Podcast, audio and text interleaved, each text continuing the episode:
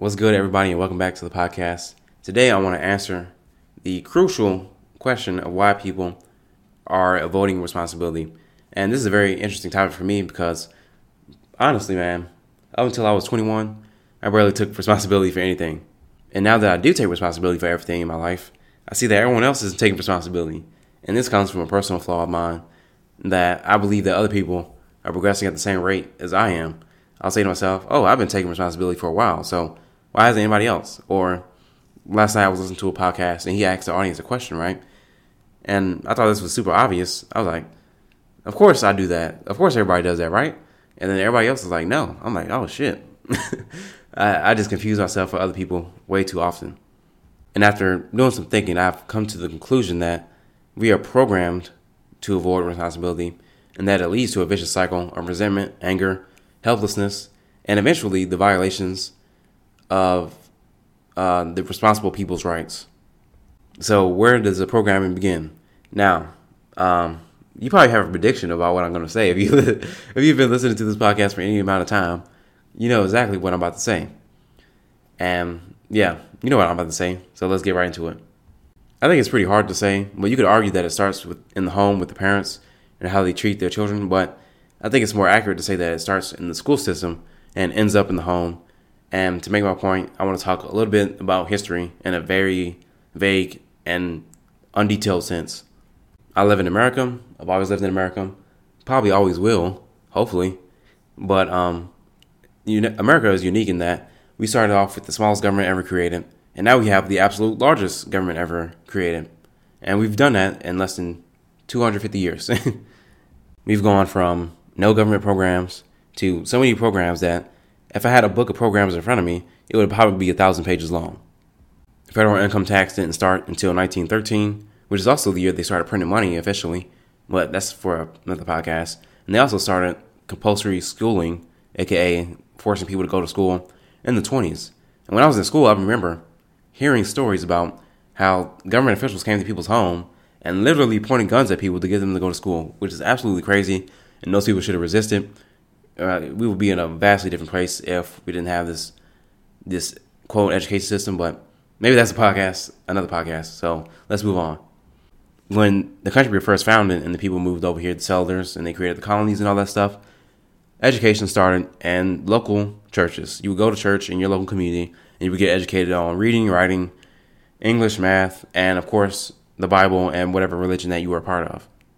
Now, whatever you think about religion or the church, um, one thing that you cannot say, at least about church back then, in that period, is that you had a maximum responsibility because nobody was coming to help you outside of your local town and your local charity. And back then, and up until very recently, and by very recently I mean like 1940s maybe, to get charity from people, you had to actually comply with standards. Whereas now you don't have to comply with any standards, you can get charity just for saying that you need help. Well, back then, back then, when uh, nobody was going to come for you outside of your local community or church, that means that punishing responsibility would have been bad for the community because you would have ended up helpless and dependent and resentful and angry at the people in your community. And you couldn't vote to take away other people's money. So you had to comply with their standards to get charity. And to get those charities, you comply with the standards and you comply with the standards, and then you become a person who's actually functional and self responsible. And pretty much all of that has been flipped on its head.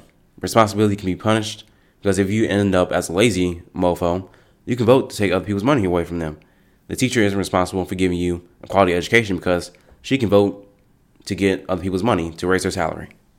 Her salary isn't tied to her performance as a teacher, and the grades of her students, it's tied to how much she can get from her vote.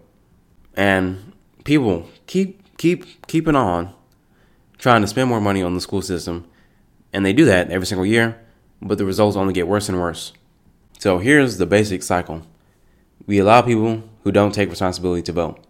The irresponsible people love jobs that don't require much responsibility, like teaching, because teaching doesn't isn't based on the performance of your children or the results that they get out in the real world when they become adults.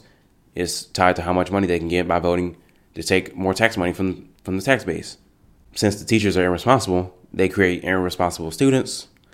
Those students grow up never having seen responsibility or having been punished for taking responsibility. they grow up, and then they have a deep pattern of avoiding responsibility, and the cycle continues. The programming is deep, man. The programming from school is very, very deep, and I'm learning new stuff as often as I can. But this doesn't answer the question that I posed at the beginning, where I said that I thought that it started in schools and ended up in the home. So, how did it end up in the home?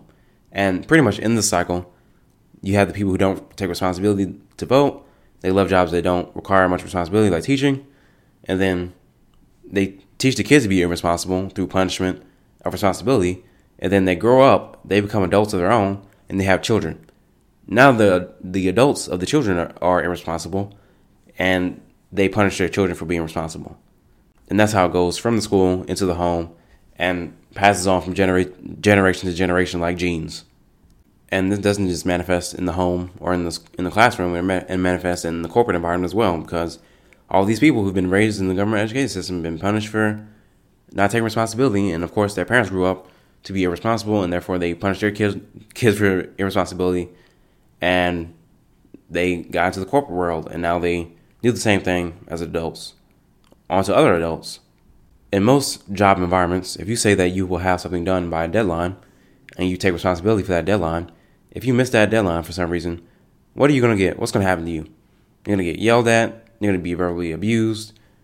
Your boss can be mad at you because his boss is mad at him, because his boss is mad at him, because the owner is mad at him, and nothing positive comes from the situation, which is why people try to avoid having deadlines as much as possible in the corporate world, especially for the bigger companies. This is why also a lot of companies avoid tracking any type of data, especially with their marketing. but that's a subject for another podcast.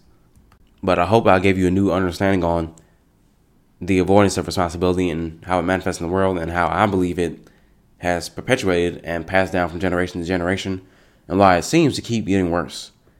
And to realize this is a big breakthrough in myself. Um, and it gives me insight into why people behave the way they do. Because I, I do have a problem of confusing other people with myself. And yeah, that's all I got to say, man. I hope you got something good out of this. I will see you in the next one. And deuces.